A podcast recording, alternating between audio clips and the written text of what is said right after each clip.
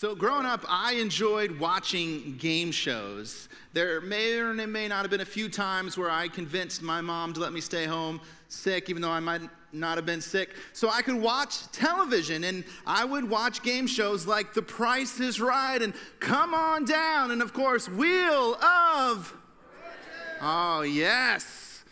But there's interesting, it's, it's interesting when it comes to, to game shows because it speaks to something inherently within us, and that most of us appreciate a good deal.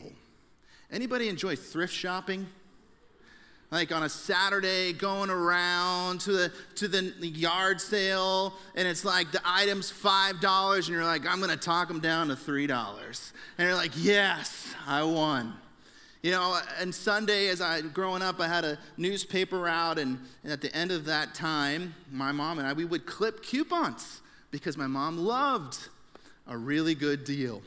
Now, here's what's interesting. Do you know that if you were to have purchased Amazon stock when it first came out, like a five dollar share, that today it would be worth just shy of a million dollars? That's a good deal. That's a return on an investment. But here's something that we all know to be true it's easier to spot what would have been than what might be a good deal. Last week, I got a chance to go to Boston. Uh, my family, we enjoy going to Boston and historical sites. And um, I got a chance to take my daughters to their first ever Red Sox game and all that came with it. Oh, okay, Yankees fans, there's always one. But the girls, they, our three daughters, they wanted ball caps for the game. And so I was like, well, we'll just get one in the city. And so we went to one of the, the vendors. There's lots of options there. First one we went to was 10 bucks a cap. And so I turned to my daughters and I said, this is a good deal. And so two of them said, we're going to trust our father. And they decided to go with those ball caps. And my, my oldest daughter said, I don't know, I'm going to hold out. Like maybe there's some other ball cap that I'm gonna find. And so the next place we went to, it was $15.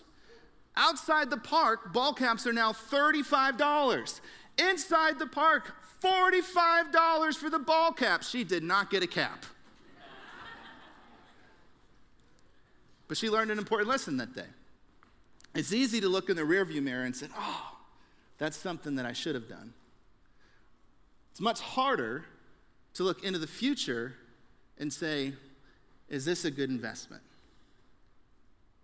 You know, as a pastor, one of the things that I get to do is sometimes I get to spend time with people that are in their final moments. And sometimes it's a gift to listen to them reflect on the, on the life of service and them saying, Good job, well done, faithful servant, like ran the race well. But, but sometimes the conversation is filled with a lot of pain and regret, all the shoulda, woulda, couldas. What if I had done things differently? And so for the next few weeks, we've titled this show, uh, this series, Let's Make a Deal, and it's all game show theming because each week there's going to be an offer. And at the end of the message, we're going to be inv- invite you towards a, an opportunity.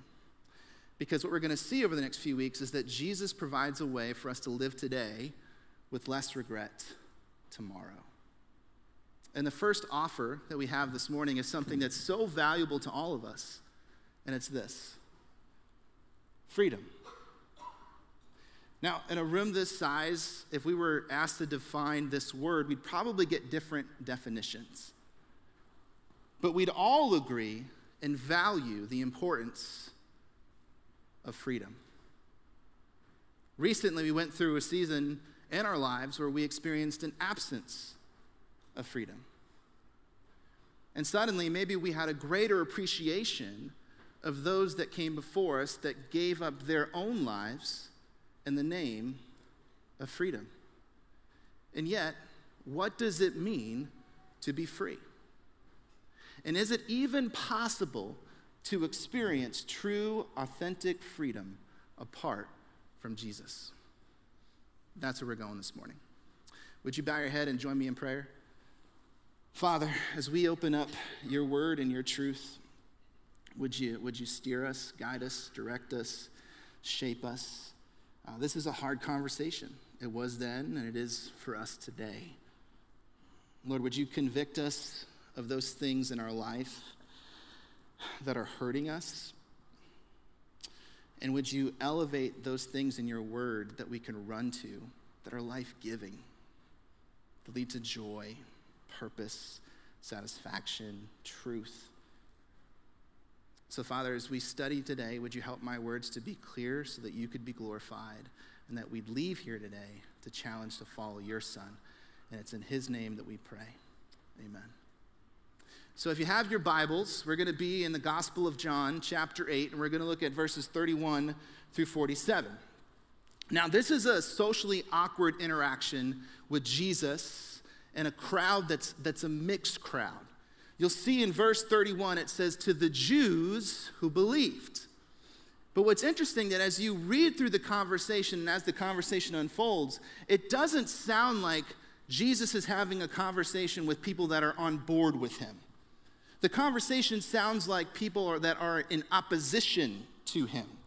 And the reason for that is if you zoom out and you read all of chapter 8 this week, and I hope you do, you would see that this is a mixed crowd, and that what happens is that as Jesus is teaching the crowd, people come to faith. People change their allegiance and they say, I'm with him, I'm going to follow him. And so, as he's unpacking this, it's an interesting tension because he's trying to address new believers with objections and questions and skepticism while also addressing those that are not of faith yet. And that's why here at Eastern Hills, we want to have a similar approach. We want to teach to equip those that follow Jesus while also addressing the questions of those that don't know him yet. Because this is how Jesus approached his ministry, and that's what we're going to see this morning. He says, To the Jews who had believed him, if you hold to my teaching, you are really my disciples. Then you will know the truth, and the truth will set you free. And this is a familiar verse if you've been in church for a while. Maybe you've memorized this verse before. And it doesn't seem like there's a whole lot of tension if we just leave it at this. But let me set the scene for you. Imagine with me, if you can, after church, you go into the lobby, and someone says to you, I've been watching your life. I've been watching how you choose to spend your time. I've been watching how you choose to love your family. I've been watching how you choose to use your finances and the things that God has provided to you. I've been watching how you handled that conversation. I see your schedule. I see all of that. And what I've concluded is that your whole life is structured like a slave. And you have no clue how to get out from underneath the forces that are guiding you and leading you to things that are destructible. I mean, at the end of that conversation, you're not going like a bro hug, like, thanks so much for sharing that with me today. Your response is probably to be defensive. Like there's probably like a fire stirring within you. And so instantly, his audience is insulted. Here's what happens next. They answered him, We are Abraham's descendants and have never been slaves of anyone. How can you say that? We shall be set free. Like, you don't know me, you don't know my story. Instantly defensive. And when we're defensive, here's what happens. Maybe this isn't true of you, but it's true of me. Sometimes it's like a verbal vomit of the heart. Like, those are the things that come out first. Like, oh, I wish I could take that one back. And that's what's happening here. Because there's some historic irony here. And you know this if you grew up in Sunday school. Where were Abraham's descendants once slaves? In what country? Egypt. And here they're saying, never happened. It's like a Patriots fan saying the Patriots never cheated. Hey, hey, I'm a Pats fan. I can do that. Never happened. How can you say that? We shall be set free. But that's not the only irony here. As these words came out of their mouth, they're under Roman occupation. They're not even free as they make this statement. But if we're honest, there's a common vulnerability that we all share with this moment. And it's this combination of cognitive dissonance and confirmation bias. And all that means is that our gravitational pull is to elevate things that we want to be true over things that are actually true. This is a pattern. If you're honest, you see this in your own life. These are things I want to be true, even though I know that they are not true. For example, who can spot what this item is here in my hands? Cake? It's cake. It's chocolate cake, right? But it's not just any chocolate cake. This chocolate cake is from where? Wegmans. Oh my goodness, coming here four years ago, this was this like, have you been to Wegmans? And then I had the chocolate cake, and I'm like, wow, okay, I get it now. It's really good. And yet I know that if I simply say to myself, well, I just believe that if I eat more cake, I will get that six pack I long for.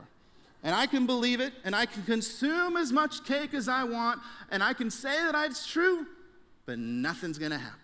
Even though I want it to be true, it's not really true. And I bet you there's probably things in your life that are a little bit more serious than this that are coming to the surface right now. But because we think it's okay to have fun in church, uh, we're going to give this cake away. In fact, I strategically placed a yellow sticky note in the audience today for that lucky person to win this cake prize. And David, you, you are the closest one, so come on down. You get the chocolate cake. All right, everybody, give it up for David.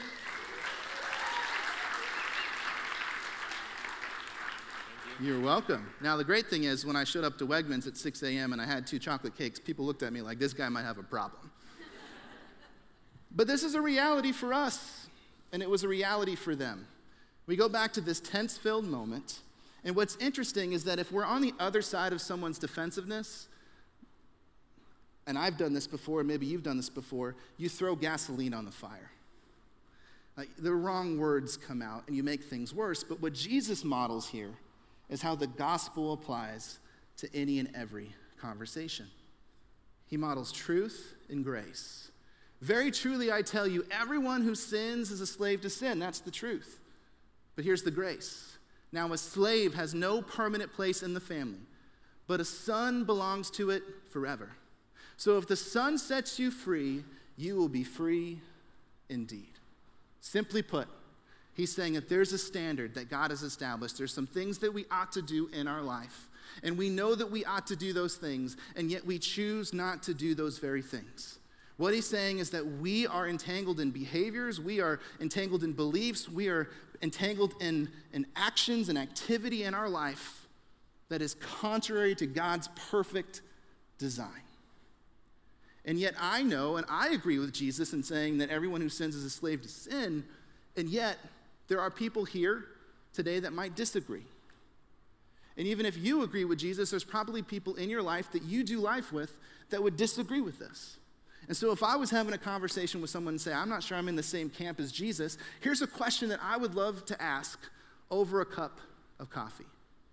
Would you agree that anytime we struggle to start or stop a habit, it's a reminder that we are not our own masters? Because if we take Jesus away from the conversation and we just simply acknowledge there are things in our life that we know what's best for us, like this is the most loving thing to do, and yet I choose not to do that. And if you don't want to call that slavery to sin, that's fine, but you can't call it freedom. So Jesus continues. He says, I know that you are Abraham's descendants, yet you are looking for a way to kill me because you have no room for my word. Now, I was a, I was a fall baby. And if you're a fall baby, your parents have an interesting choice to make. So I was born in November. And so the choice that parents have to make is are we going to keep our child back, and then they'll be one of the older kids in the class, or are we going to put them in early and they'll be one of the youngest kids in the class? And so my mom looked at me and said, Enough already, Psh, you're going to school. And so for me, I was constantly one of the youngest kids in my class, which made that problematic when it came to sports and physical maturity and all the things that comes with that. But it was also problematic when it came time to drive because I was one of the last ones to get my license, which meant I was the can I get a ride guy? And there were times where I would say, hey, can I get a ride? And to be on the other side of, I'm sorry, there's no more seats in the car. Like it's full. Have you ever been on the other side of someone saying that there's no room for you in their life? It's not a good feeling.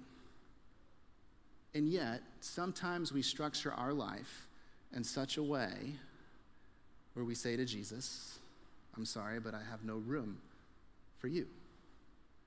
And sometimes it's because we're doing a lot of great things for Him.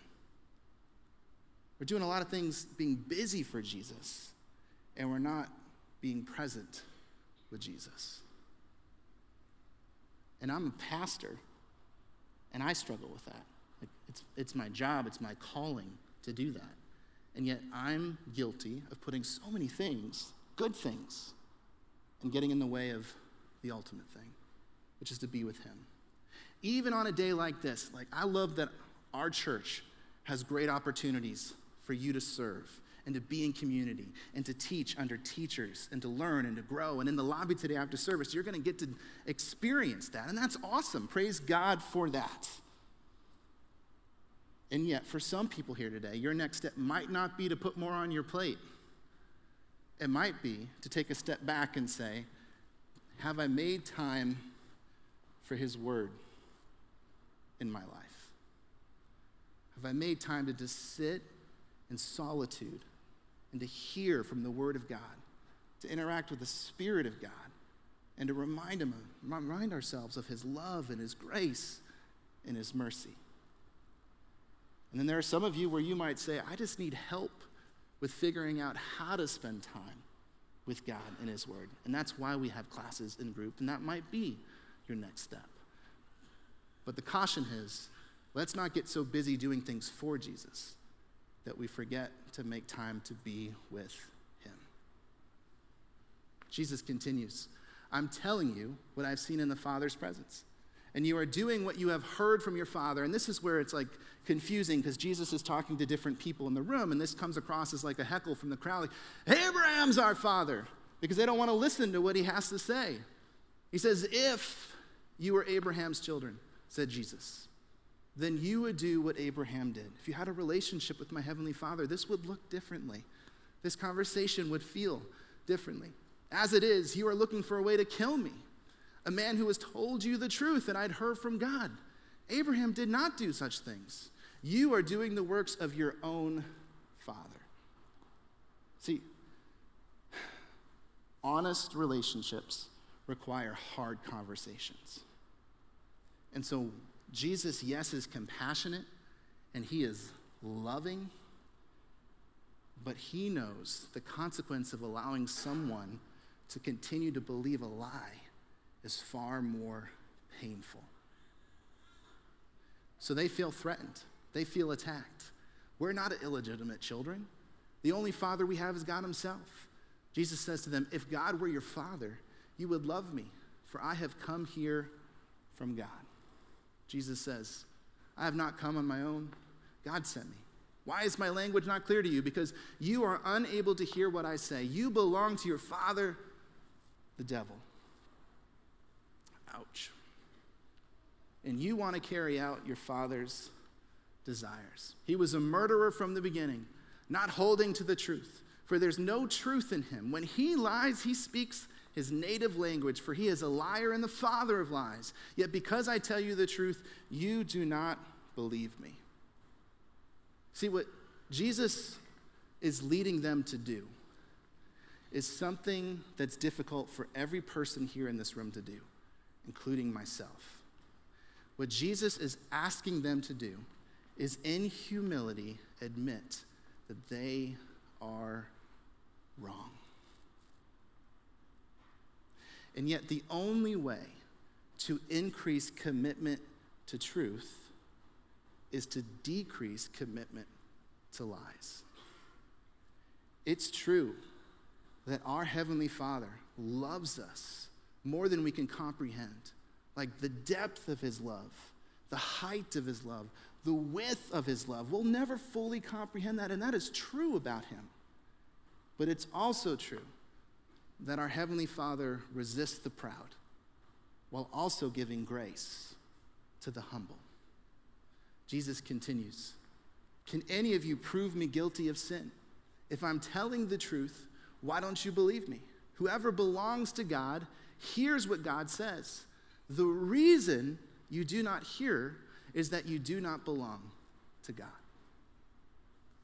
What I appreciate about the way that Jesus engaged was that he was always open to a conversation around the reason for someone saying no to him. Like if there's obstacles in your life, like questions that you need answered before you say yes to Jesus, Jesus says, Come and investigate me. Bring your questions. Let's talk through that. Let's answer those questions. But he doesn't just say, Investigate me, he also says, Evaluate yourselves. And so this is the part where we all get to play along. And I'm going to invite you to be honest for a second. And in a moment, a moment of vulnerability, I'd like by a show of hands for you to respond. How many of us have known what we ought to do and chose not to do it? Sinners, shame, shame on you. How many of us have known what we ought not to do and chose to do it anyways? You're just horrible people. Can you look around the room? You do a church with these people. Pray for them. This is terrible. The fact is, is that if the Lord was present right now and he said, I'm going to tell you about Rob's life and decisions that he's made along the way, there would be real moments where I'd be on the floor in shame. Things that I'm not proud of, things that I would want to take back, things that I would want to do differently. There are plenty of moments in my life where I knew clearly this is what I need to do, what I, what I ought to do. And yet, I chose not to do it. And I'm sure that's been your experience too. But here's what's interesting it's not even our own lives, it's the lives of other people. You see, the people that we do life with are also entangled in beliefs, behaviors, and attitudes that lead to harm in our own lives. And so, again, if you're not going to call that slavery to sin, you certainly can't call that freedom. So, what's the good news? Jesus has to offer freedom. Jesus offers us freedom. And the, the biblical definition of freedom is this combination of knowing what we ought to do, what he has communicated clearly in his word and through his people, and having the capacity to live out what we ought to do. But we're not just robots that there's something within us that says this is what's best to do, and that I find joy and satisfaction in living out God's commands and desires for my life. But here's what's true there are people that you know and you love and that you care about that would say the best way to experience freedom is to remove what we ought to do. Like, don't let anybody tell you what you should do or shouldn't do. You be your own boss. You be your own authority. If you want to be most free, then let's remove what we ought to do. And everybody can be their own God. And I've lived my life this way. And you know what I found? Not freedom, but slavery to my deepest desires.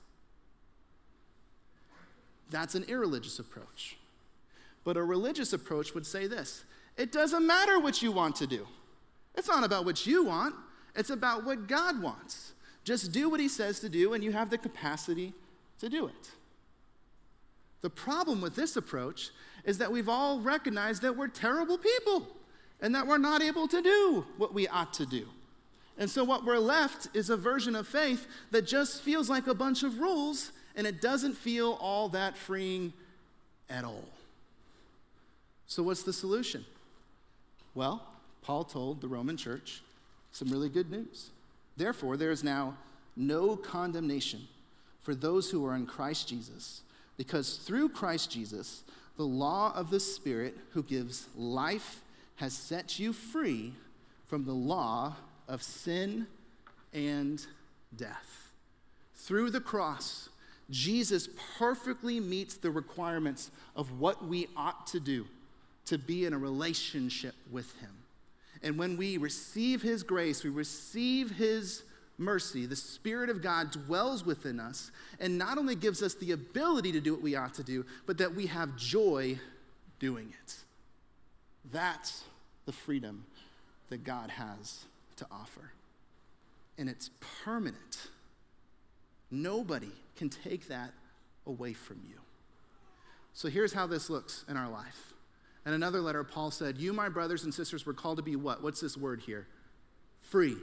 But do not use your what? Freedom to indulge the flesh. Rather, do this serve one another humbly in love. For the entire law is fulfilled in keeping this one commandment love your neighbor as yourself. The reason why Paul said this is because this is how Jesus came. This is how Jesus chose to serve. This is what encompassed his ministry serving one another humbly in love. So the offer is freedom. So let's make a deal.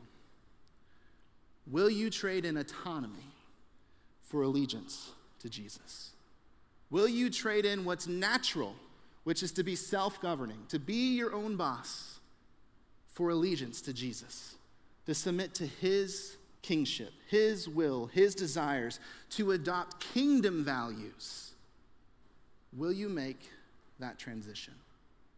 You know, it's, it's interesting. We're living during a time where it seems like there's more entrepreneurs than there ever has been, influencers. This, this gravitational pull to say, I, I don't want to go work for someone else. I want to be my own boss.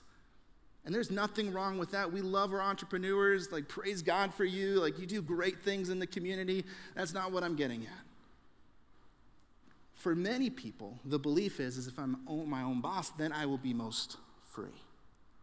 And then there are those that within organizations and, and businesses have believed that the higher up that I go, the more freedom I'll have with the choices that I make. And yet, those that have sat in positions of leadership would tell you that it always doesn't always feel so freeing. If we embrace a gospel mindset, if we embrace what Jesus modeled, if we embrace what the Apostle Paul said, to serve one another humbly in love, it doesn't matter what type of relationship you're in. You may or may not have authority in that relationship but you will always, always, always have influence. You may or may not have authority in a relationship, but you always, always, always have the opportunity to influence, to embrace the mindset where I'm going to serve others humbly in love. When we embrace this mindset, marriages change. When we embrace this mindset, homes change. When we embrace this mindset, churches change. When we embrace this mindset, communities change. This mindset has the potential to not only change your life, but to change the world around us. To say, I'm taking this freedom and I'm choosing to invest it to serve other people humbly in love.